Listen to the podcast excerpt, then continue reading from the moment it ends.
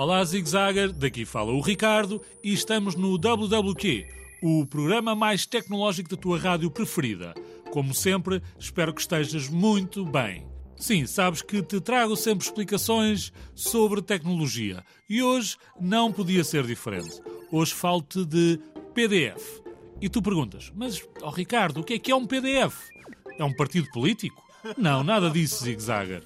Não é nenhum partido político. É uma tecnologia que nos ajuda muito no nosso dia a dia. Eu explico. Ora, vamos lá.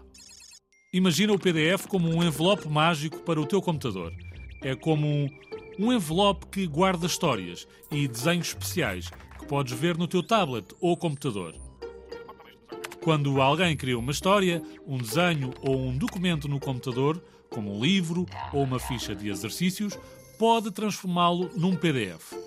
É como se tirasse uma fotografia do que está no ecrã do computador. O PDF guarda tudo bonitinho, com imagens e palavras, exatamente como o original.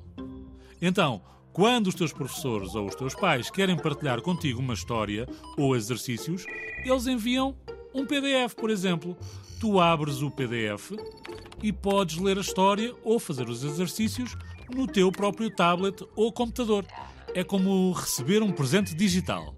O PDF é como um envelope mágico que guarda segredos do computador para que possas ler, aprender e divertir-te com histórias e atividades especiais. É como ter um pedacinho de magia no teu dispositivo.